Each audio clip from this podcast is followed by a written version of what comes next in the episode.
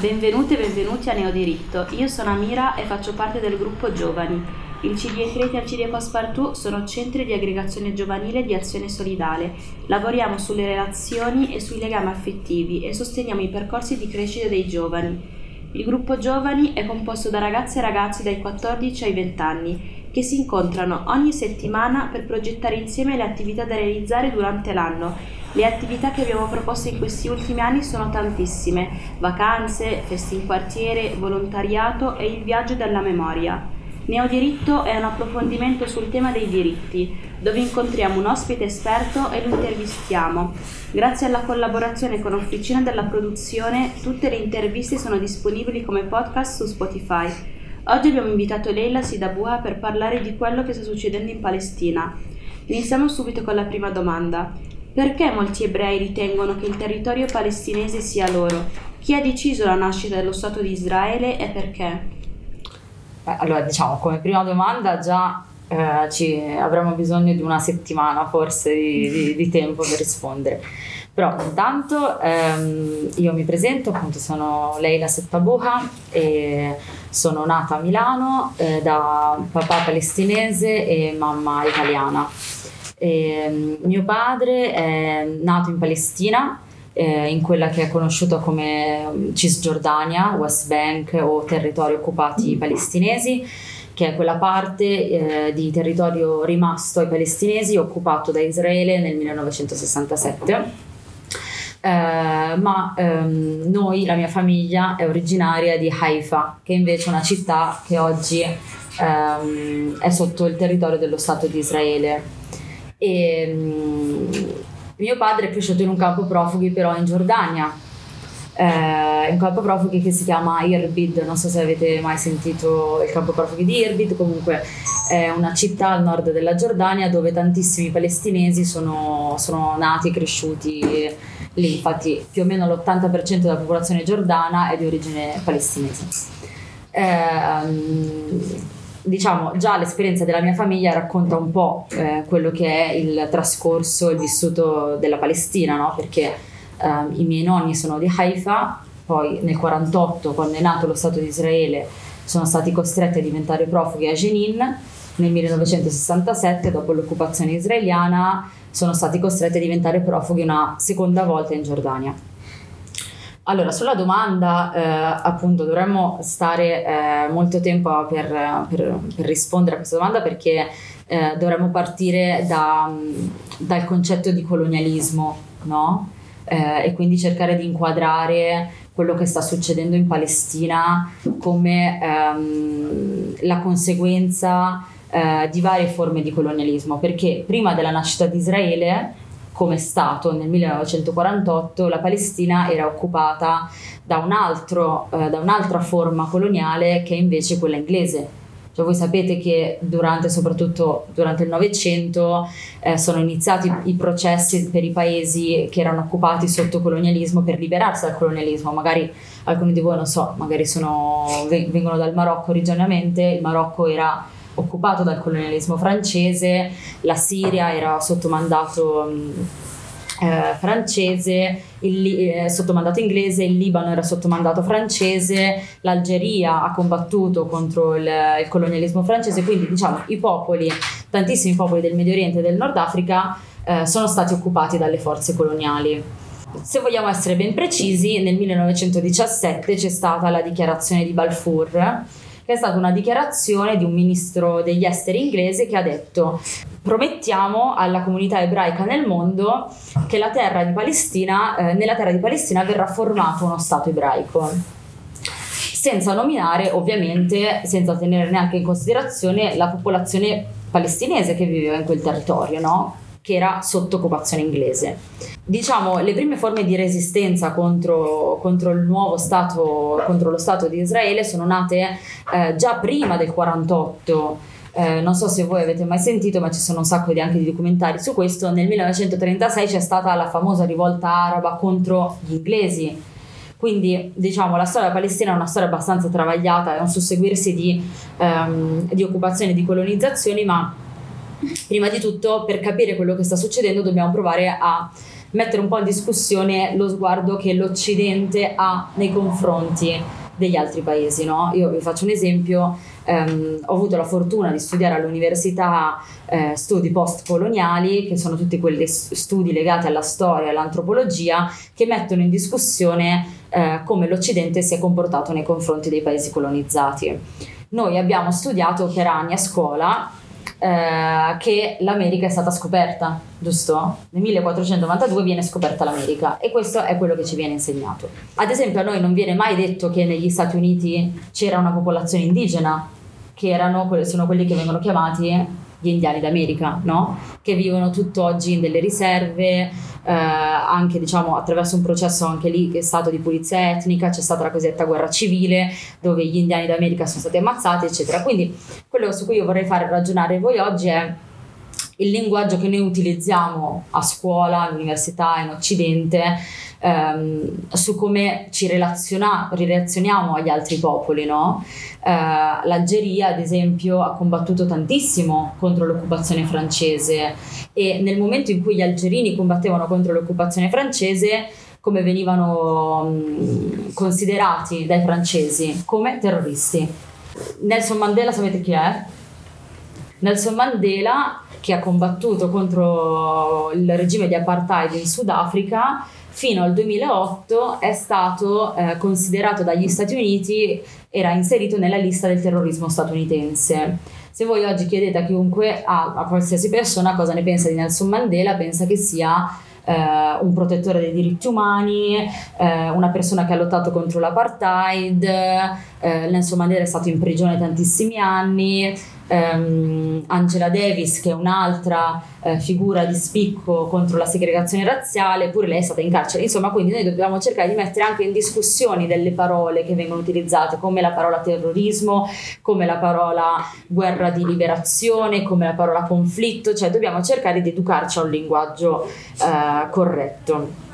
Um, in Palestina prima del 1948 palestinesi musulmani, palestinesi ebrei, palestinesi cristiani hanno sempre convissuto ehm, in maniera pacifica. La popolazione di religione ebraica era circa il 5% in Palestina, la maggioranza invece è una popolazione musulmana e popolazione cristiana. Nel 1948, diciamo qualche anno prima, le Nazioni Unite che tutti voi sapete che dovrebbe essere l'organizzazione che protegge i diritti eh, mondiali, ha fatto un piano di partizione nel 1947 dice dividiamo la Palestina in due. Da una parte ci, nascerà lo Stato di Israele, dall'altra parte, in una porzione di territorio circa il 40%, nascerà uno Stato palestinese. Nel 1948 nasce lo Stato di Israele, quando nasce quasi un milione di palestinesi vengono costretti all'esilio Infatti non so se sapete che in Libano, in Siria, in Giordania ci sono tantissimi campi profughi dove vivono i palestinesi, che sono quei palestinesi che nel 1948 sono stati costretti a lasciare la propria terra. Questo Stato palestinese poi non è mai nato, infatti fino ad oggi voi non so se avete sentito questi giorni in tv, tantissimi alcuni politici anche dicono due popoli, due stati, noi dobbiamo stare con i due popoli, due stati. Questa cosa di due popoli, due stati non è mai avvenuta eh, anche perché oggi se voi guardate la cartina, avete presente, non so, magari su Instagram l'avete vista, quella cartina della Palestina che inizia nel 48 e piano piano eh, arriva fino ai giorni d'oggi e oggi quello che rimane ai palestinesi è davvero delle porzioni di territorio molto piccole, circondate dall'esercito israeliano, comunque dalle colonie israeliane. Quindi questo per dire che cioè, deve essere molto chiaro che la questione della Palestina non è una questione religiosa nel senso, diventa una questione religiosa quando attraverso l'opinione pubblica si cerca di far diventare una questione di musulmani contro ebrei. Ma il problema non è religioso, il problema è politico. Ovviamente ci sono delle questioni molto importanti che sono ad esempio Al-Aqsa, Gerusalemme, è uno dei tre luoghi più importanti per l'Islam ed è un luogo che è occupato militarmente. Io ad esempio sono stata all'Aqsa tre volte ehm, non si può entrare nella moschea dell'Aqsa senza il permesso dei soldati israeliani. E quindi anche questo, diciamo, è una limitazione della libertà religiosa delle persone musulmane che vivono in Palestina, perché se le Nazioni Unite proteggono il diritto, della, del, diritto diciamo, anche all'espressione religiosa, nessuno dovrebbe essere obbligato eh, da un esercito a, ad avere accesso a un posto piuttosto che un altro. Però qui la questione politica, cioè la questione è il fatto che la popolazione palestinese è la popolazione indigena di quella terra e ha diritto ad avere uno spazio di autodeterminazione. Che cosa vuol dire autodeterminazione? Cioè secondo voi cosa vuol dire potersi autodeterminare come persona? Qual- qualcuno di voi ha qualche idea su che cosa sia l'auto quando ci si autodetermina come persona? Mettere dei limiti per eh, diversi, diverse materie, diversi ambiti. Esatto, dei limiti a me stessa. anche in diversi ambiti, nel senso che ad esempio io sono una persona autodeterminata se ho la libertà di movimento, se ho la libertà di scelta, la libertà religiosa, la libertà espressiva, la libertà anche semplicemente di poter decidere di andare da un luogo a un altro, no? Cioè se io sono una persona autodeterminata e la mia collettività è autodeterminata, posso decidere di prendere la, la metropolitana da Inganni, andare a stazione centrale, prendere un treno e andare a Roma, no?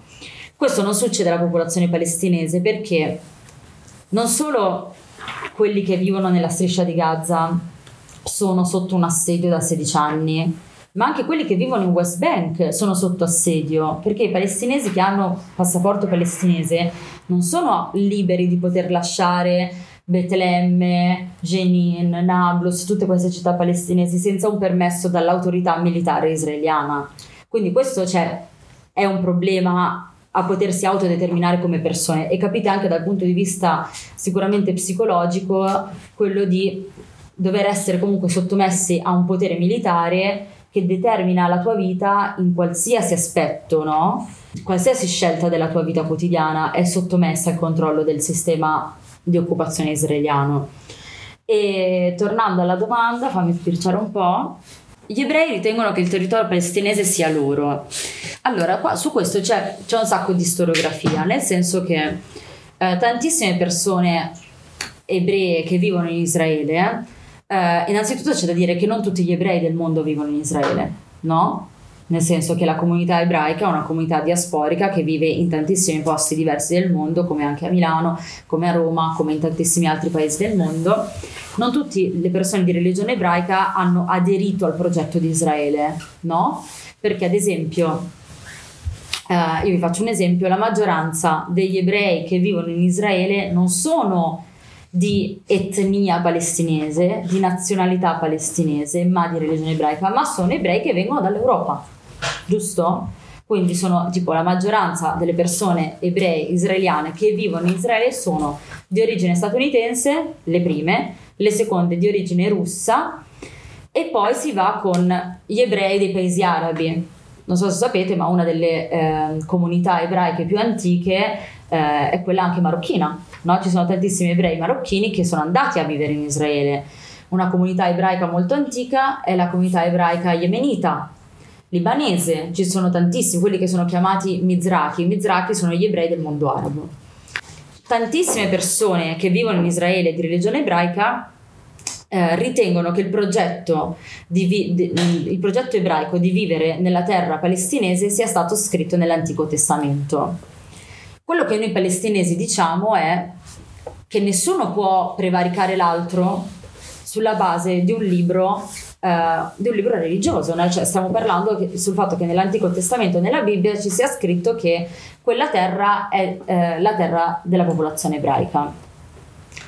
Um, ma noi ovviamente sappiamo che questo è un progetto politico che non ha a che fare col fatto che nell'Antico Testamento ci sia scritto che gli ebrei eh, devono vivere in Palestina, anche perché prima degli anni 40, quando il movimento sionista, perché noi quando parliamo di um, quando parliamo del movimento, del progetto dello Stato di Israele, parliamo di sionismo, che è il progetto che ha dato la luce allo Stato di Israele. Quindi infatti anche voi quando voi farete le vostre ricerche cercate che cos'era il movimento sionista negli anni 20, negli anni 30 in Europa. Prima di scegliere la Palestina come terra per la nascita dello Stato di Israele, si era pensato ad altri posti. Si era pensato al Madagascar, si era pensato all'Argentina, si era pensato a tantissimi altri posti che non fossero la Palestina. Ovviamente, ehm, diciamo, la Palestina, se sapete bene do- dove si trova sulla cartina geografica, è un presidio geopolitico molto interessante, no? Cioè, viene bagnata dal mar Mediterraneo ed è la porta dell'Occidente, cioè la, la, la Palestina come la Turchia, diciamo sono quei due paesi che sono molto vicini, come anche l'Egitto ad esempio, sono molto vicini all'Europa, no? Sono dei paesi che sono chiave, sono porta, sono a metà tra, il, tra, tra l'Occidente e l'Oriente, cioè un, è un posizionamento geografico molto interessante quello palestinese. Tant'è che anche prima, diciamo, nella storia, ehm, non so, appunto la città da cui viene mio nonno, Haifa, era un porto importantissimo di scambio commerciale col Mediterraneo, con Venezia eh, che era un'altra città palestinese che è stata anche quella occupata nel 48, era un altro porto molto importante. Quindi diciamo la Palestina occupa uno spazio geografico interessante. Quindi chi ha deciso la nascita dello Stato di Israele è stato l'Occidente a decidere la nascita dello Stato di Israele e sono state le Nazioni Unite, le stesse che nel 1948, quando nasce Israele e un milione di palestinesi diventano profughi, rilascia una risoluzione, che è la risoluzione 194, che dice tutti i palestinesi che sono stati cacciati dalle proprie case nel 48 hanno diritto al ritorno nelle proprie case e nella propria terra. Questo diritto al ritorno secondo voi mai è stato applicato? No. Tipo la mia famiglia conserva questa carta che è delle Nazioni Unite, però una, di un'agenzia delle Nazioni Unite che si chiama UNRWA, che sarebbe quella, l'agenzia delle Nazioni Unite che si occupa dei profughi palestinesi, che magari al telegiornale anche l'avete sentito in questi giorni parlare tanto di UNRWA, UNRWA che sono, è l'agenzia che si occupa dei campi profughi, di dare sostegno eh, diciamo delle risorse primarie. Tutti noi palestinesi che ci definiamo palestinesi del 48, noi perché siamo palestinesi che sono stati cacciati nel 48, conserviamo nelle nostre famiglie queste, queste carte che dicono eh, quando la risoluzione 194 sarà applicata, voi con questa carta potete tornare a casa vostra. E io ho questa carta dove c'è il nome di mio bisnonno, di mio nonno, di mio padre e il mio e delle mie sorelle. Quindi per dire anche quando si parla di Palestina bisogna davvero tornare indietro nella storia, no? bisogna cercare di comprendere le origini, cercare di comprendere davvero nella, diciamo, dare la responsabilità a un approccio che è quello coloniale, che ha caratterizzato la storia dell'Occidente negli scorsi, anzi anche di più, però negli scorsi due secoli. Poi magari andiamo avanti con le domande, se no cioè, non, non, ce la facciamo. Poi tenetevi le cose che magari volete chiedere, che poi chiedermi.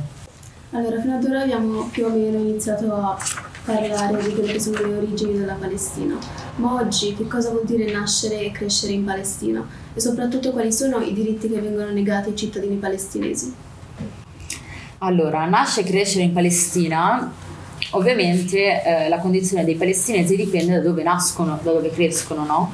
Perché essere un palestinese di Betlemme è molto diverso di essere un palestinese di Gaza, no? Eh, essere un palestinese che vive dentro Israele è molto diverso di essere un palestinese che vive ehm, nel deserto del Nakab. Um, ad esempio, io non so se voi lo sapete, ma il 20% della popolazione israeliana è di origine palestinese. Sono quelli che sono chiamati arabi israeliani. Non so se voi conoscete la giornalista italiana palestinese Rula Gebrial. Avete presente? Lei era stata anche invitata a Sanremo qualche anno fa lei è una di quelle chiamate arabe israeliane, no? palestinese di Israele. Se tu nasci nella striscia di Gaza, voi più o meno diciamo siete nati alla fine degli anni 90? Dopo? No. Tipo siete, diciamo, quando tipo che 2001? 2002, 2003? 2008, 2007. Ah, 2008, 2007. Adesso mi, sento, mi sento vecchissima comunque. Eh. Vabbè, io sono ancora degli anni 90, però, eh. eh. Ehm, appunto, se voi siete del 2007, alcuni di voi sono del 2007-2008, diciamo una persona della vostra età, nata a Gaza, non ha mai conosciuto nient'altro se non l'assedio. Cioè l'assedio israeliano a Gaza è nato nel 2006, quando diciamo Hamas ha vinto le elezioni. Dal 2007 ad oggi Gaza è completamente è considerata essere la prigione a cielo aperto più grande del mondo. Che cosa vuol dire questo? Nessuno può uscire, può entrare da Gaza senza permesso dell'autorità israeliana con nessuno intendo anche eh, beni, cioè beni di prima necessità, materie, materie prime, ehm, cose che servono agli ospedali. Quindi diciamo che in questi 16 anni di assedio una persona della vostra età non ha conosciuto nient'altro se non eh, l'occupazione israeliana. Ehm, che questo vuol dire anche la, diciamo, la limitazione della propria vita secondo ogni aspetto, come dicevamo prima, no? Cioè, ehm, è difficilissimo per una persona di Gaza poter scegliere di venire in Europa o semplicemente andare anche nei paesi vicino a studiare o, o anche se qualcuno per esempio ha bisogno di cure medico-sanitarie, no? Cioè c'è anche questo problema molto grande che vabbè adesso voi sapete com'è la situazione, avete visto sicuramente sui social o su Telegram perché comunque diciamo i giornali italiani fanno un po' fatica a raccontare quello che sta succedendo in questo momento però eh, la situazione sanitaria è completamente al collasso, è una situazione di emergenza, mi viene da dire, quasi senza precedenti. Sono finite tutte le materie prime, eh, c'è anche un ragazzo che sta, io faccio parte di questa organizzazione che si chiama Giovani Palestinesi d'Italia, non so se la conoscete, se ci seguite su Instagram, se non lo fate dovete farlo. Alcuni ragazzi della nostra organizzazione vengono da Gaza, che sono venuti qua in Italia per studiare qualche anno fa e alcuni di loro ci raccontano insomma gente anche della vostra età, molto giovani, forse un po' più grandi di voi che vanno all'università, però che ci raccontano come um, la vita di Gaza, cioè questa è una cosa molto triste da dire, no? Cioè le persone che vivono a Gaza considerano la morte e la vita come la stessa cosa. Cioè, riuscire per un ragazzo di 20 anni dire che la vita e la morte sono la stessa cosa perché essere vivi a Gaza in questo momento Uh, non solo in questo momento, ma anche negli scorsi 16 anni, cioè voi provate a immaginare dove tu non hai conosciuto nient'altro se non la sofferenza, se non dei tra- perché poi cioè, i traumi anche collettivi sono forti, no? Ci sono traumi che vengono tramandati da una generazione all'altra, um, quasi tutte le persone che vivono lì hanno avuto esperienze purtroppo dolorose dal punto di vista anche della, delle proprie perdite familiari. Um, e quindi questa è una situazione, cioè quella di Gaza è una situazione che però è diversa da quella di chi vive, i palestinesi che vivono in Cisgiordania. Cioè non so se avete voi presente un po' come è fatta la Cisgiordania, dalle cartine della Palestina che avete visto in giro, no? Quindi c'è quella parte che sta più verso la Giordania, che è il confine con la Giordania, che dovrebbe essere territorio palestinese. Ecco, e lì ad esempio dove è nata mia nonna, e mia nonna è nata a Jenin, che è questa cittadina eh, che sta al nord della, della Cisgiordania. Ehm, una grande parte della popolazione della Cisgiordania vive ancora in campi profughi. Però voi cosa, cosa vi immaginate come campi profughi? Cioè, se voi io vi dico campi profughi, cos'è la prima cosa che vi viene in mente? Tende. Le tende, esatto. Invece oggi i campi profughi in Palestina sono delle città cioè sono case costruite col cemento, sono, case, cioè sono dei villaggi dentro le città, tipo Betlemme che eh, diciamo è anche molto famosa eh, in Italia perché è comunque anche una delle città diciamo più importanti per il cristianesimo, no? Eh, c'è la chiesa della natività a Betlemme. A Betlemme ci sono eh, 4-5 campi profughi, quindi dentro la città di Betlemme, quelli che una volta come dicevi tu, erano tende che nel 1948 erano tende, oggi sono diventati dei campi profughi. Se voi cercate ad esempio il campo profughi di Aida, il campo profughi di Deisha, sono dei campi profughi che stanno lì. Quindi ovviamente nascere in Cisgiordania vuol dire da un lato o nascere e crescere in un campo profughi che comunque non ha le caratteristiche di una vera e propria città, no? Perché eh, non c'è l'accesso all'elettricità costante, non c'è l'accesso all'acqua costante, um, i campi profughi poi sono, appunto, sono cresciuti anche con un piano eh, urbanistico non controllato, non è che c'era l'assessore, alla, cioè, l'assessore all'urbanistica che, del comune di Milano o del comune di Betlemme che dice ok adesso facciamo le case in questo modo, le sistemiamo, cioè i campi profughi sono dei posti molto affollati, super densamente popolati, no? Quindi ehm, è molto difficile vivere in campi profughi, però sono campi profughi che appunto che sono tali da 70 anni. come anche diciamo il campo profughi in Giordania, in Libano, in Siria, sono delle vere e proprie città costruite proprio col cemento. I diritti che vengono negati, qua in realtà sarebbe più facile dire qua, a quali diritti vengono rispettati per i palestinesi eh, in Cisgiordania o a Gaza o anche dentro Israele, no? Sono molto pochi. Diciamo, i palestinesi che sono più fortunati sono i palestinesi che vivono in Israele perché sono a tutti gli effetti cittadini dello Stato di Israele, hanno il passaporto israeliano, ma non sono considerati cittadini pari. Cioè, cosa vuol dire? Che nonostante abbiano il passaporto israeliano, non so se voi con- seguite su Instagram uno che si chiama um, Karim from Haifa. Io. Tu lo conosci? Ecco, lui ad esempio è uno di, uno di quei palestinesi, lui lo spiega no? anche nei suoi, nei, nei suoi post, nei suoi video, che lui è un palestinese di Haifa, quindi con cittadinanza israeliana. Loro sono i più fortunati perché sono riusciti a rimanere nel 1948 in Palestina, sono diventati cittadini dello Stato di Israele, ma di fatto eh, non hanno non sono pari agli israeliani ebrei, no? Cioè sono, diciamo, dei cittadini di serie B non si può parlare l'arabo nelle scuole israeliane, non si può diciamo, studiare la storia palestinese, cioè si è diciamo, sottoposti a questo tipo di eh, società che è quella israeliana.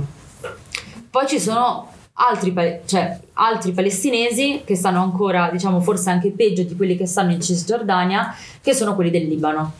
Palestinesi che sono nei campi profughi in Libano tipo il campo profughi di Hein el Helwi, non so se l'avete mai sentito, il campo profughi di Burj el Barajni, cioè il paese, il Libano non dà la cittadinanza ai profughi palestinesi da 75 anni, non gli dà la possibilità di iscriversi all'università, non dà la possibilità ai palestinesi di avere accesso a certi tipi di professione Tipo, se tu nasci che sei un palestinese di un campo profugo in Libano, non puoi diventare dottore, non puoi diventare architetto, non puoi diventare medico, eh, puoi vivere e lavorare dentro il campo profughi principalmente. Non hai diritto di proprietà, non puoi comprare una casa, eccetera, eccetera. Mio padre è stato uno di quelli più fortunati perché è finito in Giordania dove in Giordania invece tu hai avuto l'accesso alla cittadinanza giordana, diciamo sei quasi pari ai cittadini giordani, cioè non, non c'è molta differenza. Quindi capite come la situazione palestinese è una situazione molto complessa e non so se voi lo sapete, ma la comunità palestinese è la comunità di, di profughi più grande al mondo. Cioè i palestinesi profughi sono 15 milioni in giro per il mondo e in realtà non si sa nemmeno quanti, quanti siamo, perché ad esempio io che sono figlia di un profugo non ho cittadinanza palestinese, ho io ho solo la cittadinanza italiana e la cittadinanza giordana, che però non conta nel conteggio dei palestinesi, no? Cioè, noi possiamo sapere quanti marocchini ci sono al mondo? Più o meno sì, tutti quelli con cittadinanza marocchina, giusto? Noi non possiamo sapere quanti palestinesi ci sono al mondo, perché la maggior parte di noi sono figli dell'esilio del 1948 e poi figli dell'esilio del 1967.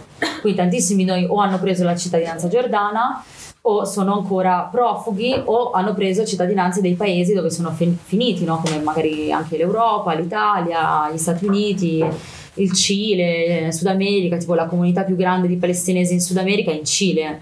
Uh, è una comunità gigantesca. La comunità più grande di palestinesi in Europa è in Germania, è a Berlino. E infatti non so se avete visto quello che sta succedendo in Germania in queste settimane dove è vietato, è vietato utilizzare la cuffia per strada, è vietato utilizzare la bandiera palestinese, insomma c'è una grossa anche problem- problematica anche in Europa no? della libertà di espressione.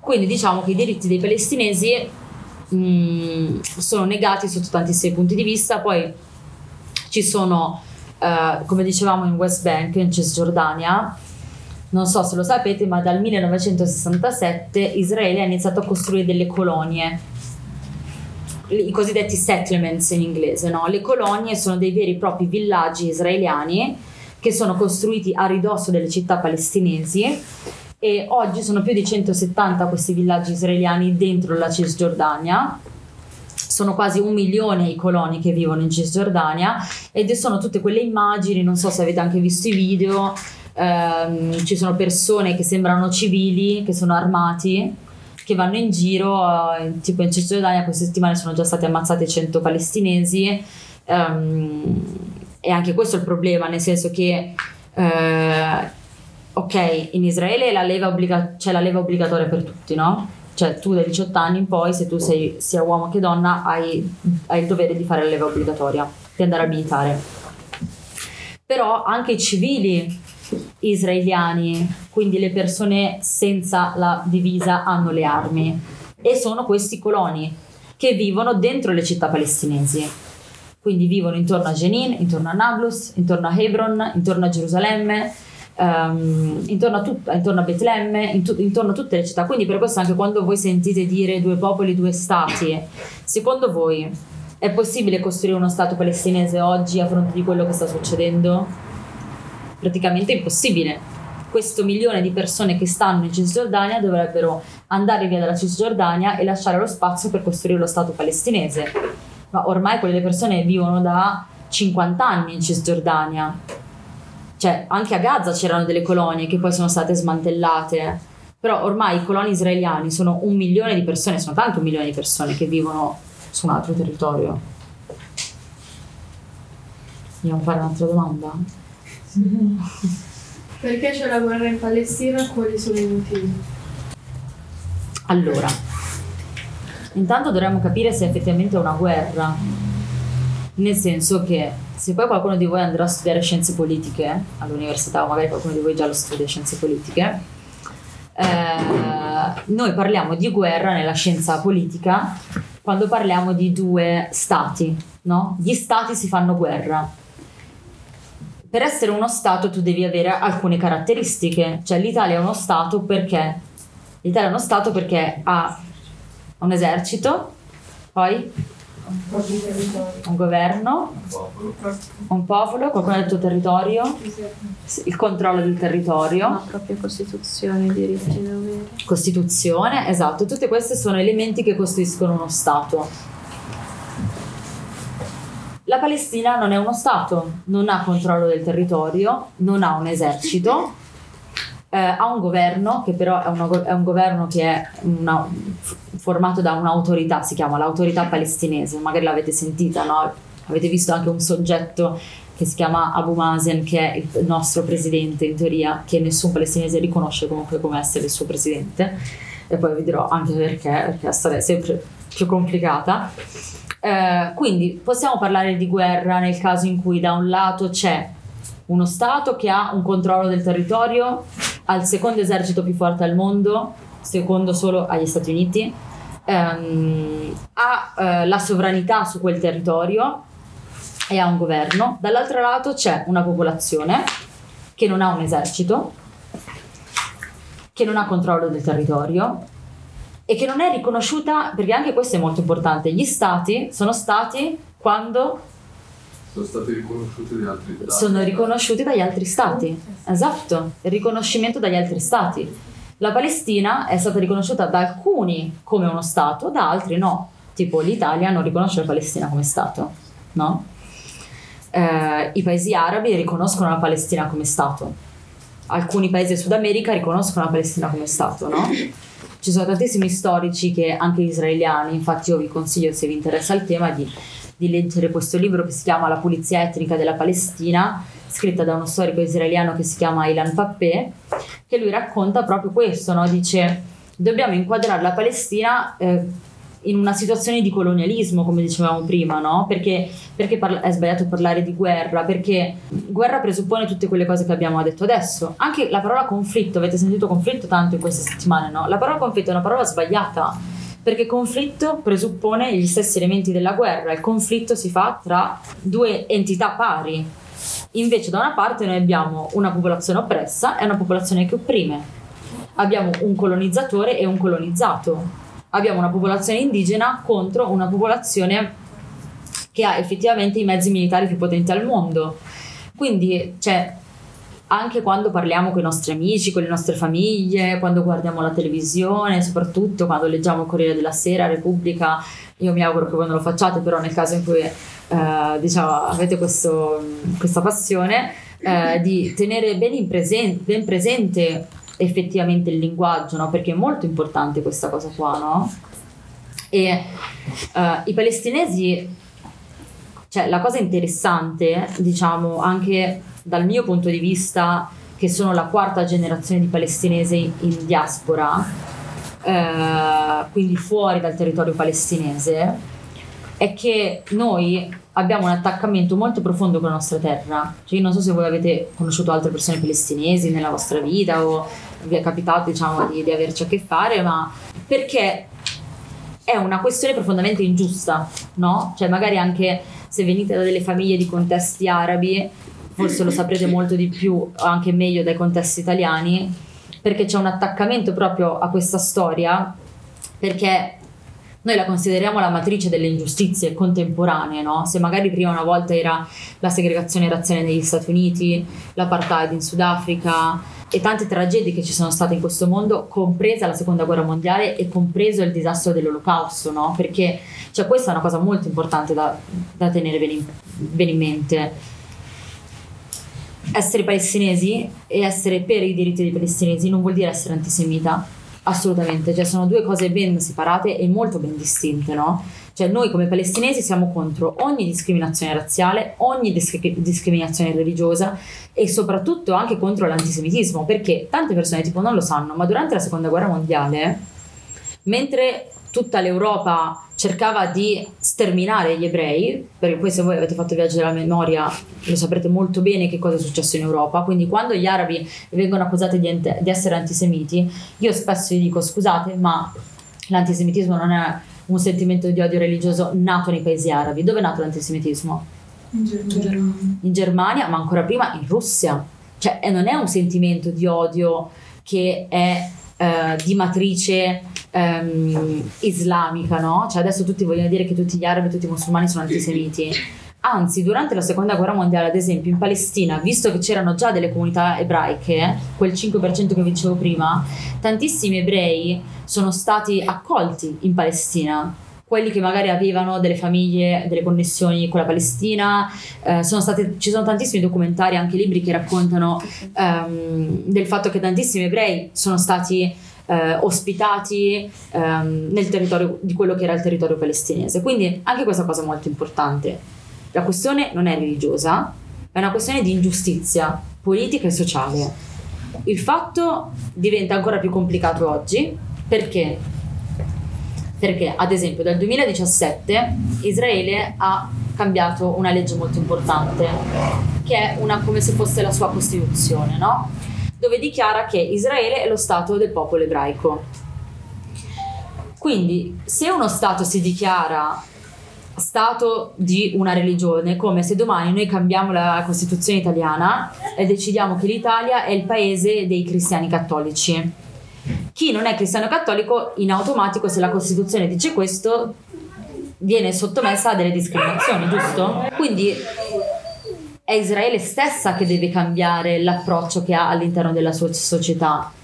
Perché se tu ti dichiari al mondo come Stato del popolo ebraico, è normale cioè noi, ah, questo lo dicono tantissimi ebrei, ci sono tantissimi ebrei che si dichiarano contro l'occupazione, non so se voi mh, seguite, tipo c'è una pagina che si chiama Jewish Voice for Peace, sono tutte persone di religione ebraica che lottano contro lo Stato di Israele o comunque contro l'occupazione. E tantissimi di loro dicono il problema è che Israele parla in nome del popolo ebraico, ma ci sono tantissimi ebrei che non si trovano, non si rappresentano in quella storia lì, no? Non si rappresentano nel fatto di, tor- di andare in Israele, di prendere la cittadinanza israeliana, perché questo è un altro tema. Se tu sei palestinese, come nel mio caso, io non ho diritto di prendere cittadinanza in Palestina. Però se tu sei una persona di religione ebraica in giro per il mondo, in qualsiasi posto tu ti trovi, hai diritto a prendere la cittadinanza israeliana sono questi i problemi eh, di discriminazione, no? di differenze anche di accesso ai diritti. Eh. E cos'è Hamas? Eh, rappresenta il popolo palestinese perché è ritenuto un gruppo terroristico? Cioè, comunque avete fatto delle domande eh, davvero impegnative, anzi anche migliori di quelle che fanno i giornali, comunque devo dire. Hamas è un partito, innanzitutto, è un partito politico e questa è anche la differenza che bisogna fare, nel senso che io non sono pro Hamas, non è, diciamo, Hamas non ha una visione politica che mi ritrova suoi, nel suo manifesto politico, però bisogna anche capire questo. Hamas è un partito politico, è un partito come il Partito Democratico o la Lega Nord. La differenza che sta nella percezione di Hamas in Occidente è che Hamas è ritenuto un'organizzazione terroristica dall'Occidente, ma non soltanto Hamas. Non so se voi conoscete un altro partito palestinese che si chiama Fronte Popolare per la Liberazione della Palestina. Forse i più, i più anziani conoscono il Fronte Popolare, però Lo sappiamo.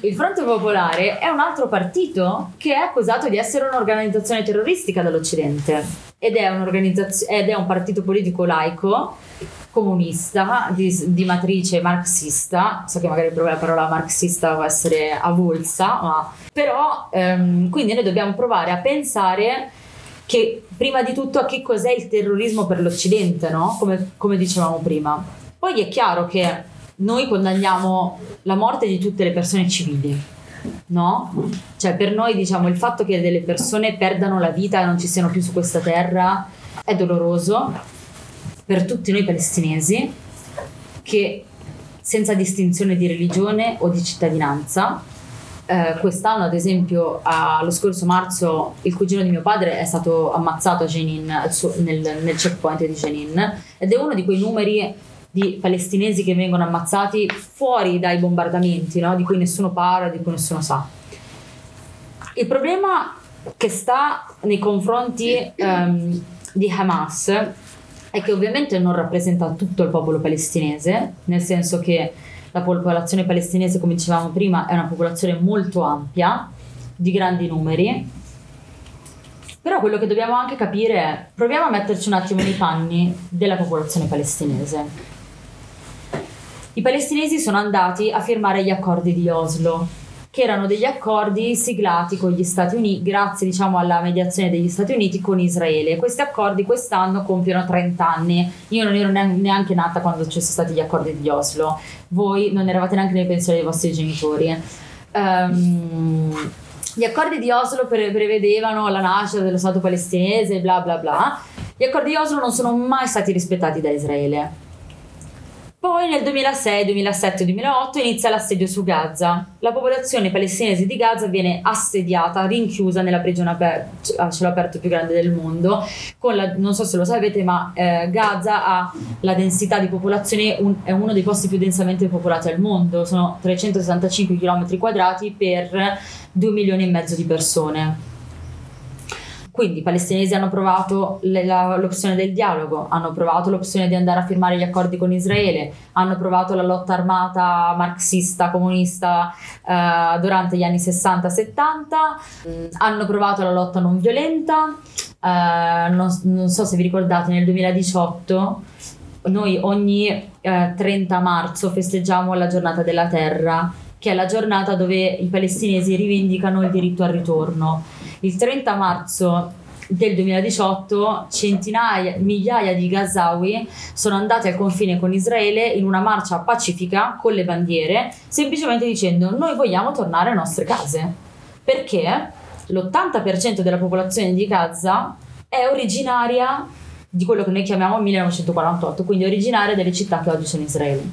Quindi i palestinesi sono andati al border, hanno detto noi vogliamo tornare a casa.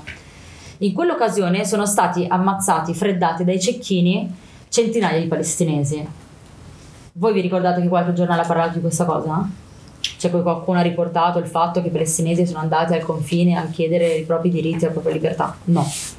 Quindi io voglio dire, se una popolazione viene brutalizzata senza ogni diritto, chiusa in un carcere, senza ogni tipo di libertà, secondo io che sono Leila, vivo in Occidente, vivo in Italia, non mi assumo il diritto di scegliere quali sono i mezzi migliori per una popolazione sottomessa al sistema israeliano per liberarsi.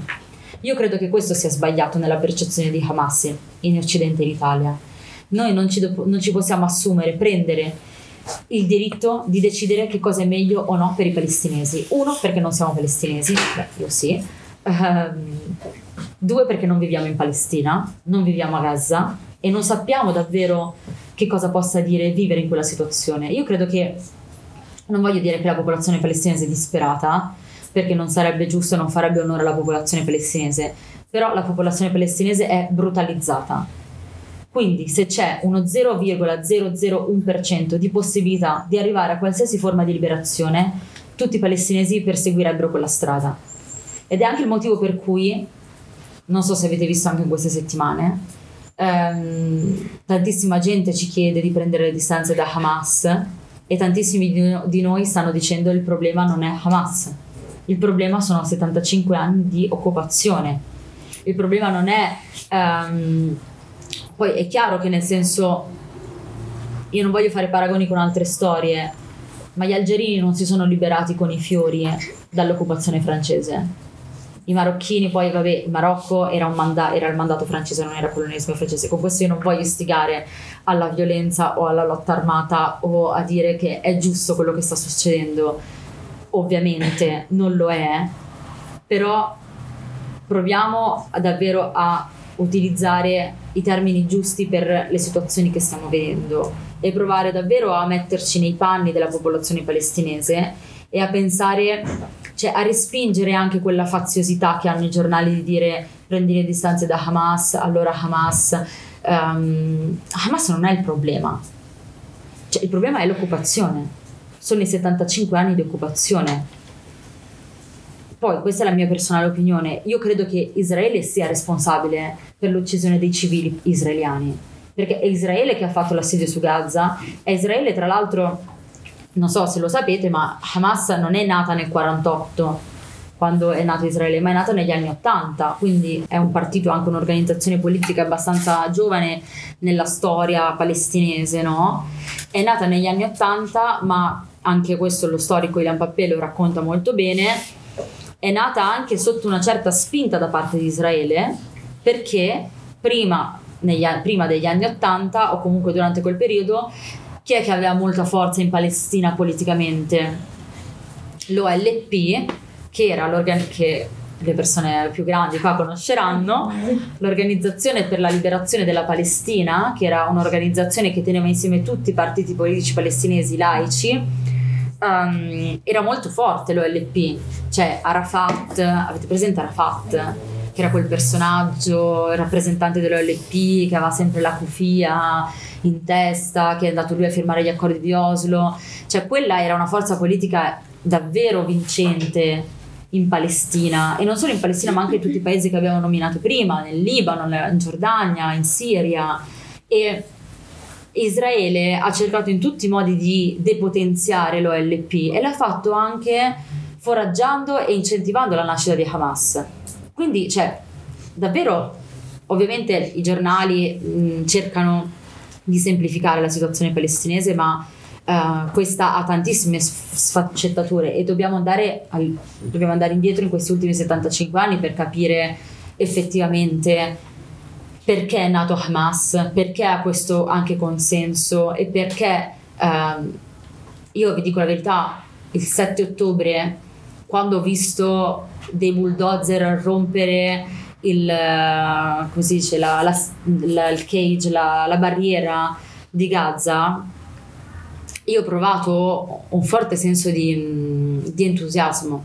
Cioè, non- quando ho visto la rottura dell'assedio di Gaza, tutti noi, cioè i miei genitori, i miei familiari, la- i, mi- i miei parenti che stanno in Giordania, i miei parenti che stanno a Jenin, tutti i ragazzi palestinesi che sono dentro il gruppo dei giovani palestinesi, tutti noi abbiamo pensato, ovviamente poi subito dopo è arrivato il sentimento di preoccupazione, no? Di dire che cosa succederà adesso, no? Israele non farà, eh, non, non lascerà, non permetterà la rottura di quell'assedio. Però tutti noi, anche i nostri amici che stanno a Gaza con cui siamo in contatto, tutti hanno pensato siamo riusciti a rompere l'assedio. Ovviamente adesso ci guardiamo indietro, al di là del fatto che le immagini sono strazianti, ma più di 6.000 persone sono morte, ammazzate dai bombardamenti. Tantissime sono sotto le macerie, e, cioè i video che girano anche su Instagram, ehm, su TikTok, sono brutti, fanno paura e anche per questo io cioè, vi consiglio di, anche di non, di non abusare di quelle immagini, no? Perché cioè, io sono cresciuta in una famiglia dove si guarda Al Jazeera e, e dove ehm, la tv anche diciamo araba è abituata a mostrare certe immagini. In Occidente non c'è questo- questa, questa cosa e da un lato anche noi, non- noi palestinesi non abbiamo bisogno che la gente guardi i nostri corpi sbrandellati per provare empatia nei nostri confronti. Quindi anche questa cosa, no? Cioè questo, eh, noi la chiamiamo brutalmente pornografia del dolore, no? Cioè utilizzare le immagini di morte per dire anche noi siamo esseri umani. Non abbiamo bisogno di questo. Cioè, quindi anche voi vi consiglio Tanto l'opinione pubblica italiana non cambierà, cioè non cambierà se vedrà l'immagine di un padre che tiene i resti di suo figlio in un sacchetto, cioè non cambierà, non oggi. Quindi anche per voi, per la vostra salute mentale, per la salute mentale dei vostri familiari, dei vostri amici, cioè cercate anche di preservarvi dal guardare queste immagini, perché sono immagini che se- sedimentano dentro di noi e non fanno bene. Quindi è una cosa che anche noi tra di noi ci stiamo dicendo tantissimo, cioè girano delle immagini molto dolorose sui social. Quindi cioè, cerchiamo anche di pensare che possiamo fare delle cose per la Palestina senza dover necessariamente condividere quelle immagini là. Secondo te ci sono delle soluzioni? E quali sono? E, e considerando quello che è successo nell'ultimo secolo, e cosa possiamo fare noi, ragazzi? Caspita. Allora, io non lo so se ci sono soluzioni. Nel senso, io l'unica soluzione nel lungo periodo che vedo, e magari mi auguro che i nostri figli lo vedranno, è che, eh, che, che nasca uno Stato unico. Uno Stato unico dove tutti possono vivere, ma con gli stessi diritti. Nel senso che, se noi guardiamo tipo la storia del Sudafrica, prima di arrivare all'eliminazione dell'apartheid, c'è stato un processo di giustizia. In Palestina dovrebbe avvenire lo stesso. Cioè, la società israeliana deve cambiare, prima di tutto, perché adesso comunque lo sapete che al governo ci sono degli estremisti pazzi, anzi non mi va nemmeno di dire pazzi perché, cioè, la- come se la pazzia fosse un sentimento irrazionale, loro sono molto irrazionali in quello che fanno. Ehm, sono persone che non si vergognano a dire che sono fascisti, che sono omofobi, eh, cioè sono delle personalità davvero problematiche. Quindi io credo che la società israeliana abbia un ruolo fondamentale in questo. Cioè la società israeliana deve cambiare, devono cambiare i suoi rappresentanti e devono chiedere scusa ai palestinesi, devono dare delle riparazioni ai palestinesi.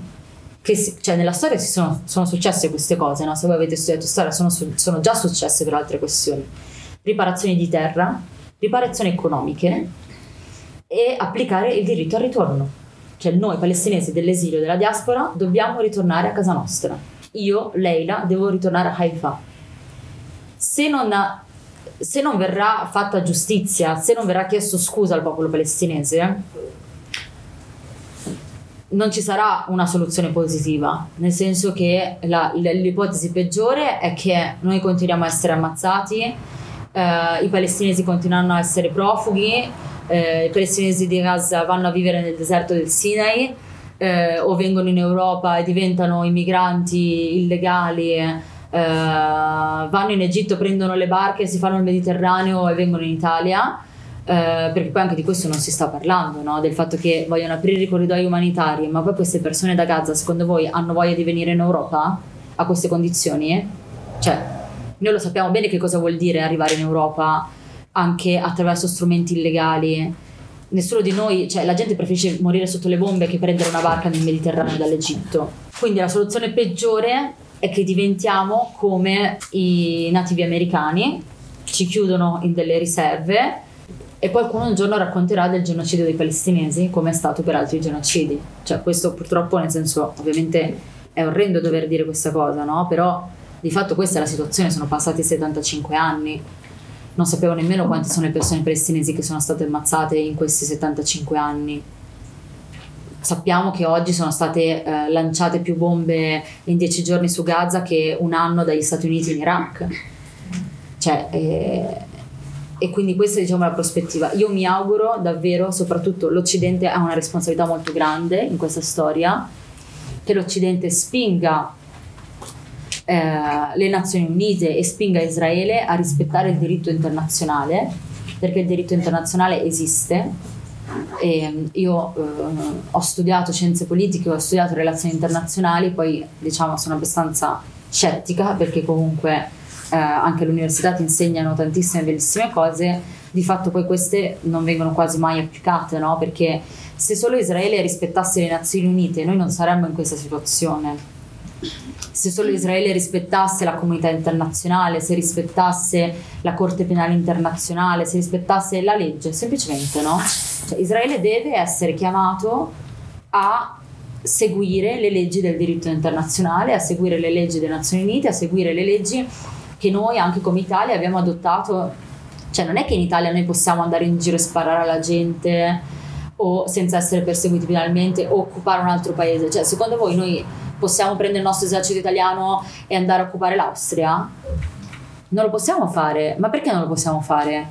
Perché c'è stata l'esperienza della seconda guerra mondiale dove, abbiamo, dove i paesi si sono fatti la guerra, abbiamo occupato gli altri paesi, l'Italia ha provato anche a fare il colonialismo in eh, Libia, in Somalia, in Eritrea, e eh, gli altri paesi hanno fatto lo stesso, la Germania ha occupato altri paesi, quindi noi abbiamo questa memoria collettiva, questa memoria della seconda guerra mondiale ha dato frutto alle Nazioni Unite, ha dato frutto alla Carta dei diritti dell'uomo e sono questi gli strumenti che noi dobbiamo preservare, no? Sono, noi veniamo da quella storia lì, veniamo da una storia sanguinaria in Europa e anche l'Italia forse se ne è dimenticata di quello che ha fatto, no? Come la Germania allo stesso modo, quindi noi dobbiamo preservare gli strumenti che ci sono e cercare, spingere affinché venga rispettata la legalità internazionale. Cioè noi non stiamo dicendo dobbiamo dare le armi ai palestinesi come abbiamo fatto con gli ucraini e farli andare ad uccidere gli israeliani. No, noi stiamo dicendo dobbiamo fare in modo che Israele rispetti le Nazioni Unite. Punto.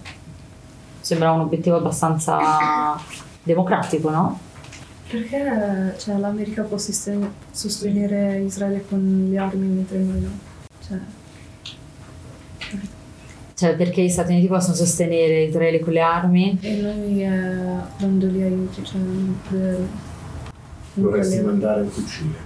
Sì, cioè, Forse intendeva che all'inizio, quando l'Egitto aveva cercato di mandare gli aiuti umanitari attraverso il valico di Rafah, eh, gli Stati Uniti e Israele aveva rifiutato, Mhm. mentre gli Stati Uniti continuavano a finanziare, cioè in quel periodo li avevano finanziati con 8 miliardi di dollari, e mentre continuavano a vietare gli aiuti umanitari da parte... tutti gli altri stati arabi che provavano ad aiutare. Esatto. Sì, Forse era quella la sua domanda. Allora, gli aiuti umanitari, tra l'altro, possiamo dire anche questa cosa che chiudere una popolazione in, una- in un luogo come Gaza e non permettere gli aiuti umanitari e nel frattempo bombardarli si chiama punizione collettiva. Cioè, punizione collettiva vuol dire, ad esempio, io voglio colpire Hamas, però per colpire Hamas io sto punendo una popolazione di 2 milioni e mezzo di persone. Questo per la legge internazionale non si può fare. Anche se c'è una forza che tu vuoi combattere, non puoi punire una popolazione intera per quello che tu reputi sia sbagliato. Ed è illegale, proprio perché questo è già successo nella storia, le punizioni collettive, no? Sulla questione degli aiuti, pensate che in situazioni di normalità, quindi non di bombardamento, dal valico di Rafah ogni giorno entrano 500 camion eh, di sostegno alla popolazione palestinese di Gaza, quindi fuori da, diciamo, dalla situazione di bombardamento. Ovviamente il fatto che non stiano entrando gli aiuti umanitari può, essere, può rappresentare un- anche un crimine di guerra, questo, nel senso che non solo la popolazione senza elettricità e senza acqua, eh, e senza, poi si parla anche della benzina, ma lo sapete cosa serve la benzina a Gaza? Negli ospedali. Esatto, quindi anche io ho sentito gente ignorante che mi dice ma cosa serve per le macchine? Cioè, no, Habibi, serve perché eh, I bambini piccoli dentro Incubatrici. servono per i generatori, perché noi non lo sappiamo, perché viviamo in un posto dove, non- dove la corrente eh, schiacciamo un bottone e c'è elettricità, ma a Gaza si usano i generatori per illuminare gli ospedali, per far andare le macchine, per far andare, ma- far andare le case, quindi ehm, non c'è più acqua potabile, non c'è più cibo, è una situazione disumana ed è comunque sotto gli occhi di tutti, nel senso, mentre magari nel 48 quando mio nonno è stato cacciato da casa sua, non c'era TikTok, non c'era Telegram, non c'era Instagram, non c'era niente di tutto questo, non c'erano i giornali, non c'era i tv. Eh, oggi tutto questo da un lato è meglio perché eh, ci sono tantissime organizzazioni che stanno tenendo traccia dell'archivio di tutto quello che sta succedendo per poi anche fare causa alla Corte Penale Internazionale per crimini di guerra, crimini contro l'umanità. E anche su questa cosa qua, eh, voi lo sapete che uccidere giornalisti è un crimine di guerra. Avete visto che ieri sera il giornalista di Al Jazeera, mentre era, un- era in diretta, è stata bombardata a casa sua, è morta sua moglie, suo, pa- suo, suo figlio e suo nipote. Vi ricordate la giornalista Shirina Buakle? Sì. la giornalista che è stata ammazzata nel 2021, anche lei era una giornalista di Al Jazeera e per- io sono cresciuta con la faccia di Shirin eh, in televisione, io ho sempre sognato di fare la giornalista nella mia vita, pensavo di voler diventare come lei, no? Il suo funerale è stato assaltato dai militari israeliani, quindi cioè, quando bisogna, quando parliamo di Israele dobbiamo parlare di questo. E voi pensate che um, Shirina Buakle che è stata ammazzata a Jenin nel 2021 ehm, che era appunto una famosissima giornalista di Al Jazeera eh, Israele poi ha detto no non siamo stati noi Ehm, c'è stato un processo perché lei era anche cittadina americana era palestinese americana e ha dichia- Israele ha dichiarato poi che forse sì sono stati loro e qualche giorno fa si è conclusa l'indagine dicendo che sono stati loro. Cioè che quindi anche io poi non voglio sapere se l'ospedale eh, Battista è stato distrutto da un razzo di Hamas eh, o da un bombardamento israeliano, non fa nessuna differenza. Cioè non fa nessuna differenza. Cioè, il, il- il punto è che la gente ha concentrato l'opi- l'opinione pubblica si è concentrata su chi, su chi fosse la responsabilità di quella cosa. Ad ogni modo Israele ha già bombardato altri ospedali. Avete visto la chiesa, anche la chiesa, la chiesa ortodossa cristiana che è stata bombardata dove della gente si stava rifugiando. Eh, è stato dato l'ultimatum anche all'ospedale Al-Quds eh, qualche giorno fa ci sono stati i bombardamenti lì vicini, cioè non fa la differenza questa cosa in quello che sta succedendo. Ma come non fa la differenza un morto 6.000 morti? I morti sono morti, che sia uno che siano 6.000. Cioè non fa, noi, anche noi palestinesi ci siamo concentrati tantissimo nella, nella nostra storia di dire sono morte 7.000 persone, sono morte 10.000 persone, ma anche una sola vita umana fa la differenza, no? Cioè anche nel Corano si dice chi salva un uomo salva l'umanità. È quella cosa lì. Cioè, e questo noi lo dobbiamo raccontare, lo dobbiamo spiegare alle persone. E gli Stati Uniti danno le armi.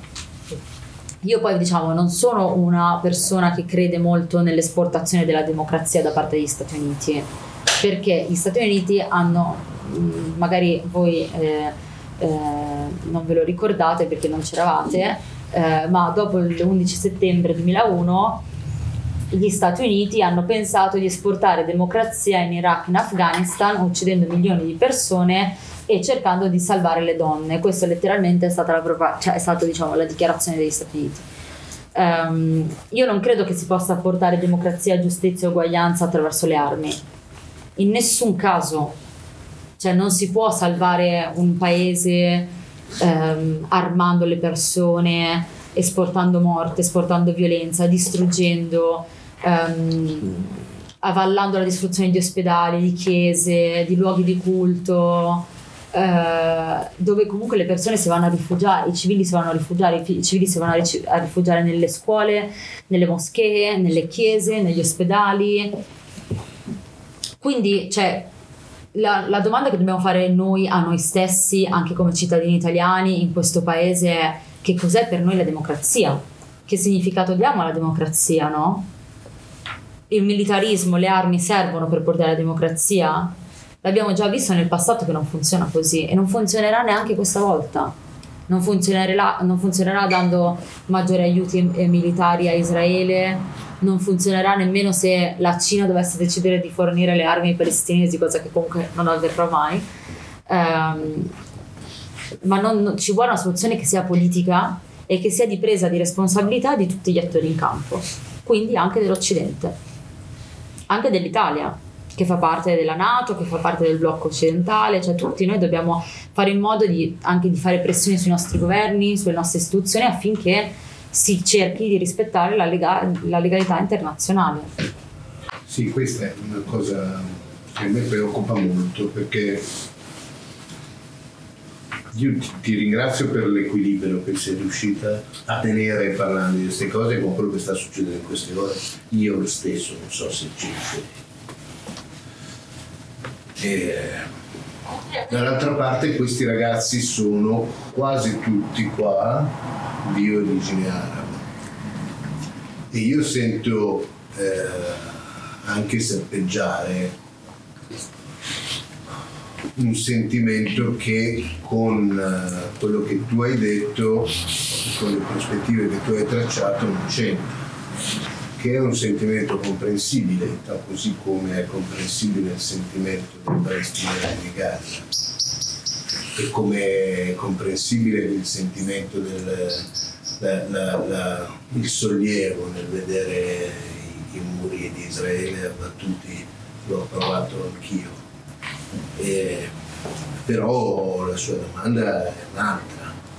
Noi vogliamo mandare le armi ai palestinesi. Sì, perché eh, non ce abbiamo.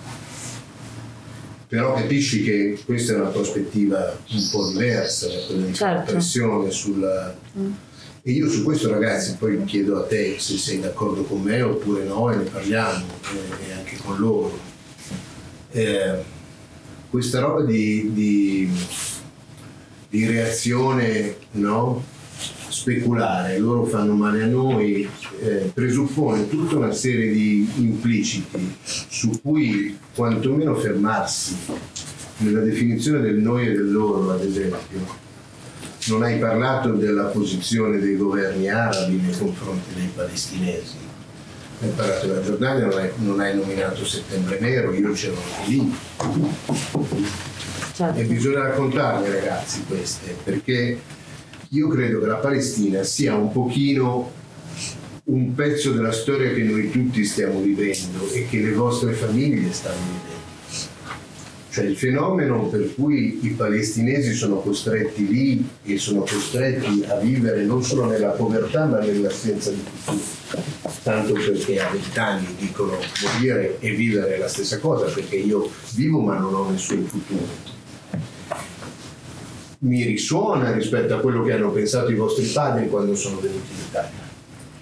Da Sharkia, da Abnub, da, da Benimegal, da Casablanca, ok? Fa tutto parte dello stesso sistema che affama alcune zone del mondo per preservare la ricchezza in altre. Riesco a spiegarmi? Israele sostiene, protegge eh, suo i suoi eh, appartenenti ebraici sottraendo la terra e i diritti ai giovani palestinesi, alle famiglie palestinesi e costringendole ad andare via. Mm? Così come ad Abnub si sta molto male, non ci sono prospettive e si è costretti a venire a Milano dove si ritrovano le persone private dei diritti, in case popolari cadenti, senza permesso di soggiorno, no? quindi costrette a trovare lavoro con, eh, con qualunque prezzo, no? ok? pur di non essere costretti a tornare giù dove il futuro non c'è anche se naturalmente è incomparabile la sofferenza di Gaza in questi giorni rispetto a quella delle, dei vostri zii e nonni in Egitto o in, o in Marocco, il sistema che produce questa cosa è sempre lo stesso. Però non è un sistema che viene prodotto dagli italiani, Mm? è prodotto da alcune classi all'interno dell'Italia e presuppone sempre anche un'alleanza con le classi dirigenti arabe, per esempio. Perché Al-Sisi è altrettanto responsabile di quello che è della povertà dell'Egitto quanto lo sono le multinazionali italiane, europee e americane. Ok? Che non potrebbero fare nulla senza la con le classi dirigenti arabe che sostengono. Non a caso le sostengono. Quindi il tema non è che il Sisi vorrebbe come noi tutti arabi, adesso faccio finta di essere arabo anch'io, ma siamo lì, eh? Eh, vogliono mandare le armi ai palestinesi e gli americani cattivi non le, non gliele fanno mandare. Non è proprio così. Non è proprio così. Ma cioè come hai detto te, comunque ci sono degli interessi per, cioè, per ogni Stato. Cioè, ad esempio il Marocco app- appoggia Israele per il fatto del deserto, de- del Sahara. deserto del Sahara. Adesso non, Israele non riconosce più il deserto perché ha visto che il popolo marocchino si è svegliato perché no- a, noi non va bene questa cosa de- del fatto che uccidono persone eh, in Palestina ma già ai, ai tempi, cioè io sono cresciuto anche con, eh, con cioè, in tv che parlano della Palestina, con la Jazeera, ma anche a scuola ci parlano sempre della Palestina in Marocco. Ma cioè, ogni Stato, come hai detto te, cioè, reagisce a interessi di se stesso. Sì, però lo Stato è ancora un'entità che a volte confondiamo con il popolo che di quello Stato fa parte. Mm? E soprattutto nelle situazioni di guerra, di conflitto, eccetera, eccetera, c'è uno schiacciamento su queste due cose. E però io non sono Giorgia Meloni, me lo, me lo riconosci? Sono un po' diverso. La posizione dell'Italia non è la posizione degli italiani. Ah, No, è certo. ovvio perché il giorno, de- cioè, il giorno quando siamo andati a manifestare Sì. non c'erano solo marocchini o comunque Certo. arabi, perché C'erano è una questione non di religione come ha detto lei prima, o mm, cioè non è neanche una guerra, ma è una questione umanistica che se un umano è, sei cosciente di quello che sta succedendo, per forza che appoggi questa questione. Quindi è molto importante, adesso mi taccio poi perché è il tuo incontro, ti chiedo invece cosa ne pensi tu, però quello che hai detto prima è molto importante, dire che i palestinesi, i giovani palestinesi, parte dei palestinesi, se non Hamas, almeno altri, non vogliono fare la guerra agli ebrei in quanto tali. Mm? Ed è importante che nessuno di noi faccia la guerra certo. agli ebrei in quanto tali. Ma Perché certo. qua non è un problema di vincono loro, vinciamo noi, ma di affermazione di un diritto che deve valere per tutti. E se vale per, per gli israeliani o per gli ebrei, vale anche per i palestinesi, deve valere anche per i palestinesi. Non è possibile che un, un ebreo possa andare in Israele quando vuole e un palestinese no. Capito? Attenzione perché se non facciamo questa distinzione qua stiamo implicitamente ammettendo che la legge del più forte va bene, che se noi avessimo le armi per costringere eh, a ribaltare la situazione e opprimere gli ebrei o, o, o quelli dell'Equador, voglio dire, non mi interessa, no? al posto nostro, al posto dei palestinesi, andrebbe bene. Non è così. Andrebbe male uguale. No, io sono, sono d'accordo. ehm, diciamo che poi c'è tutta anche una, una scuola che è quella appunto post-coloniale, soprattutto tipo studiosi come Fanon, ehm, che raccontava la liberazione algerina dalla Francia che pensa, pen- tanti di questi studiosi pensano che non ci possa essere liberazione se non attraverso la violenza. E c'è questa cosa, cioè esiste, nel senso che a un certo punto i colonizzatori se ne vanno quando pensano che sia svantaggioso rimanere. Eh, io non penso che qualcuno c'è della gente da Israele che se ne sta andando perché la maggioranza appunto sono persone che vengono da altri paesi che non sono ebrei palestinesi. Ci sono anche ebrei palestinesi cioè, eh, ma tanti quelli che dicevamo prima russi, statunitensi, europei se ne stanno andando perché non c'è quell'attaccamento alla terra che invece ovviamente noi abbiamo essendo indigeni di quel posto poi dall'altra parte anche, cioè io questo è un interrogativo che mi faccio me, cioè a me stessa è perché diamo, perché diamo le armi all'Ucraina e non possiamo dare le armi ai palestinesi? Questa diciamo, è, cioè, è una provocazione la mia, no? Nel senso dovremmo anche renderci conto appunto di allora se le armi, la violenza sono lo strumento che la comunità internazionale vuole utilizzare per risolvere questi tipi di situazioni, no? Perché allora se riconosciamo che l'Ucraina è un paese che è occupato militarmente, dalla Russia e gli diamo le armi per combattere e resistere ai russi, allora per coerenza dovremmo dare le armi anche ai palestinesi per combattere contro l'occupazione militare. O forse perché gli ucraini sono biondi, bianchi e cristiani hanno più legittimità di resistere a un'occupazione militare? Cioè, quello che dobbiamo mettere in discussione è anche il doppio standard con cui noi guardiamo i popoli, no? Perché quelli ci assomigliano di più, ci possiamo riconoscere? Cioè, in che cosa noi ci riconosciamo? Perché quegli altri sono arabi, sono musulmani, allora sono brutti, sono primitivi? Eh, a me tante volte tipo mi viene anche personalmente mi viene detto ah ma tu come sei ben integrata mi sembri proprio integrata una straniera integrata cioè un sacco di volte mi viene detta questa cosa no? Perché magari la gente pensa uh, che io non possa essere straniera di origine straniera no? E allora per parlare di Palestina dobbiamo parlare del razzismo, dobbiamo parlare dell'islamofobia, dobbiamo parlare dell'arabofobia che c'è in Europa. E che cosa sta generando questo clima, perché davvero adesso io sto vedendo un sacco di cose, di servizi super islamofobici contro i musulmani, contro gli arabi, di nuovo pericolo terrorismo, pericolo qua, pericolo là, cioè noi dobbiamo sentirci al sicuro. Nei paesi dove i nostri genitori sono venuti a vivere. E non dobbiamo pensare che le nostre vite valgano meno di quelle dei bianchi, di quelle degli italiani, di quelle degli israeliani, di quelle dei francesi, dei tedeschi Forse per parlare di Palestina dovremmo parlare di razzismo, dovremmo parlare di islamofobia, tanto, cioè è... Sì, eh, attenzione però che c'è uno scivolamento possibile, non so come dire, che il razzismo che loro vivono, che quando salgono sull'autobus trovano i vecchi merda e li trattano male solo perché hanno con una frequenza che, che io non so neanche che ho scoperto da poco. Questa cosa succede almeno una volta alla settimana. Eh? Tutti i giorni.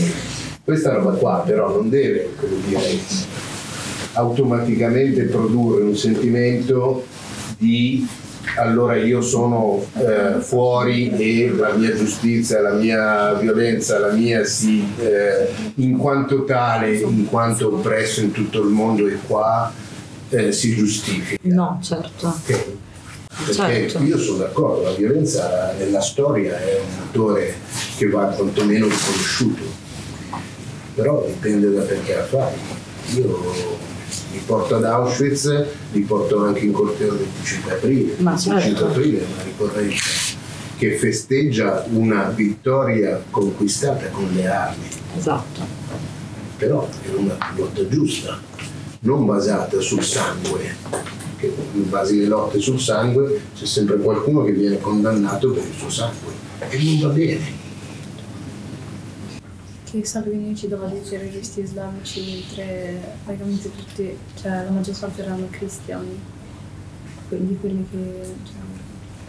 Beh, intanto quello che dice Salvini penso che a noi non freghi assolutamente esatto. nulla e non lo dobbiamo neanche tenere in considerazione, proprio perché è un uomo, diciamo, un essere spregevole e tanto di quello che fa lo fa poi per propaganda, nel senso che... Um, purtroppo, esatto come diceva prima, eh, non è che tutta l'Italia è Salvini, non è che tutta l'Italia è Giorgia Meloni, non è che tutta l'Italia è questa gente qua, eh, ovviamente. Però, rappresenta Rappresenta il governo italiano, è vero, però abbiamo visto anche che tipo alla manifestazione di sabato, non so quanti di voi erano presenti, ma c'erano tantissime persone italiane, non di origine straniera, perché anche noi siamo italiani di origine straniera che, ehm, che sanno, cioè il, il punto qui è dare un senso alla parola giustizia. In una situazione di ingiustizia avere la capacità di stare dalla parte degli oppressi e anche in queste situazioni rimanere neutrali in qualche modo sta, non dico da stare dalla parte dell'oppressore però comunque la neutralità in questa situazione cioè, cioè ci sono tante persone che dicono io non sto da una parte e non sto dall'altra. Eh, come dicevamo prima, non sono due situazioni uguali, cioè non è che tipo una guerra tra due stati e quindi è la stessa cosa stare dalla parte dell'Italia o dalla parte della Francia, no, non è la stessa cosa. E ci danno dei terroristi, eh, cioè allora nel senso se essere terrorista vuol dire lottare per la propria liberazione e per la propria autodeterminazione, allora a me va bene essere terrorista, cioè io lo dico proprio sinceramente perché ehm, cioè forse per alcune persone può essere difficile capire, a parte diciamo anche in Italia o in Occidente, cioè l'empatia è un sentimento che è un po' a targhe alterne, no? Cioè riusciamo a provare empatia per gli ucraini ma non riusciamo a provare empatia per i palestinesi o non riusciamo a provare empatia per altre persone che non ci, che non, cioè che non ci con cui non abbiamo questo tipo di somiglianza che fa scattare il sentimento dell'empatia, cioè noi riusciamo a provare empatia verso le cose che ci somigliano di più, ed è vero, cioè è- antropologicamente funziona così. E per questo che diciamo dobbiamo parlare del razzismo, perché finché noi non, pen- non capiamo che noi persone di origine straniera siamo la stessa cosa degli italiani bianchi, non riusciremo mai a parlare di Palestina con i termini adatti. Perché? Se noi non, non sentiamo che siamo rappresentati anche da quella cosa lì, continueremo a fare una distinzione tra noi e loro. Cioè, che una donna col hijab è la stessa cosa di una donna senza hijab, non riusciremo mai a trovare quel- questa chiave di lettura adatta per poter comprendere che non ci sono, cioè di ritrovarci nell'altro. Cioè, e questo secondo me è il problema fondamentale, la rappresentanza, la- il riconoscimento. Cioè, questa cosa per dire io vado dal dentista e la prima volta che sono andata dal dentista lì in piazzale Loreto lui mi ha detto come parli bene italiano? Al- perché non si può pensare che una persona di no- con nome e cognome straniera parli bene l'italiano. E io gli dicevo anche lei parla molto bene italiano. E lui mi ha, mi ha risposto ma io sono italiano? Ho detto anche io sono italiana non è perché ho un nome o un cognome che è straniero. Allora noi dobbiamo far capire a questa società il vero significato dell'uguaglianza e che fare anche commenti di questo tipo parli bene italiano è una forma di razzismo. Eh, dire alla gente da quanto tempo sei qua a parli bene italiano è una forma di razzismo. Cioè dobbiamo ritornare a comprendere davvero qual è il significato di uguaglianza. Poi io lo so tantissimo che tante persone lo fanno anche con bontà e senza nessun tipo di pensiero discriminatorio però dire a una persona di origine straniera parli bene italiano è razzista cioè, e, e questo c'entra anche tanto con, con la Palestina, no? Perché davvero per le popolazioni arabe, io lo capisco il loro sentimento, ma io, io stessa provo un sentimento di odio viscerale e, mm, che mi fa anche perdere la lucidità in alcuni momenti, perché mio padre è vissuto in un campo profughi, perché mio nonno è stato costretto ad andare via da casa sua, perché ho visto delle immagini di bambini sbrandellati ma non solo di bambini, di uomini, di donne, di, di anziani, di animali.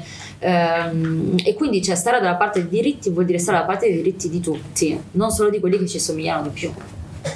Penso che questa però sia un po' la questione, nel senso che noi vediamo che ragazzi eh, con- quando si parla di Palestina si attivano molto, per la prima volta partecipano alle manifestazioni, vanno ai cortei, perché è una cosa che è molto vicina, che c'entra con la loro storia. Quindi quello che noi cri- critichiamo agli altri di non essere in grado di leggere la complessità di tutti i diritti, non solo di quelli che mi interessano, che mi riguardano, ma anche degli altri, è il passaggio che crea una coscienza critica, la capacità di capire che io non lotto solo per i diritti che sono quelli che mi riguardano o che riguardano la mia eh, cultura, le mie tradizioni, la mia famiglia, ma anche sugli altri devo fare dei pensieri, devo cercare di capire da che parte stare. E molto spesso invece noi ci rendiamo conto. Io sono rimasto davvero stupito di vedere dei ragazzi che su altri temi non esprimevano nessuna posizione, invece sul tema della Palestina erano in piazza a manifestare. Positivamente stupito, ma anche con molti dubbi, perché cosa, dove vogliamo andare rispetto al tema dei diritti? Ci occupiamo solo quelli di que- quelli che fanno bene a noi, che ci interessano a noi? No, questa cosa che dice Luca, secondo me è molto importante ed è quello su cui noi puntiamo tantissimo, nel senso che la questione palestinese non è solo una questione di terra o di riconoscimento di uno Stato. Cioè noi usiamo sempre la metafora di è un occhiale che noi indossiamo attraverso cui guardiamo il mondo. Quindi la questione di... so che magari potrà sembrare difficile da comprendere, però la questione palestinese parla di diritto alle risorse, lotta contro il cambiamento climatico, questione di genere, parità di genere, ehm, diritto dei lavoratori, eh, diritto di libertà di religione, cioè la Palestina è per noi palestinesi che ormai ci siamo anche disillusi rispetto alla possibilità di avere uno Stato con cui andare in giro con un passaporto, però quando diciamo che è la matrice delle ingiustizie, diciamo proprio questa cosa, cioè cerchiamo di guardare il mondo attraverso la questione palestinese, ma che vuol dire attraversare tutte anche le altre ingiustizie che ci sono, no? le altre lotte, cioè combattere contro, combattere per la, la, la parità di genere, le donne palestinesi lo fanno, eh, lo fanno in Palestina sotto un'occupazione militare, questa è anche una lotta che ci riguarda, no? combattere il patriarcato, combattere la violenza di genere, eh, davvero la lotta, adesso ho anche una lotta che è molto sentita, quella del, contro il cambiamento climatico. Voi pensate che la questione del clima eh, quanto possa impattare un luogo come quello palestinese dove c'è poca acqua, dove è una zona molto desertica, dove c'è tanta siccità. Anzi, la popolazione palestinese, come quella di altri paesi del Medio Oriente, anche Nord Africa, sono quelli più colpiti dal cambiamento climatico cosa vuol dire lottare contro il cambiamento climatico in un posto dove c'è un'occupazione militare. Quindi io penso che dobbiamo fare un, esatto, uno step in più, che è quello di provare a guardare alle ingiustizie attraverso questo paradigma, che è quello palestinese, ma che attraversa tante altre questioni, no? Il razzismo, la discriminazione, tutte queste cose che abbiamo detto. Quindi questo secondo me è una cosa molto importante, perché poi cioè, è importante combattere per i diritti appunto non solo quelli che ci riguardano um, in prima persona. Io, combatto, io non sono una persona disabile, ma combatto affinché le persone disabili possano avere gli stessi diritti che ho io, che non sono disabile. Perché um, questo è il senso di giustizia, cioè noi vorremmo trasmettere questa cosa, no? il senso di giustizia è un gi- senso di giustizia universale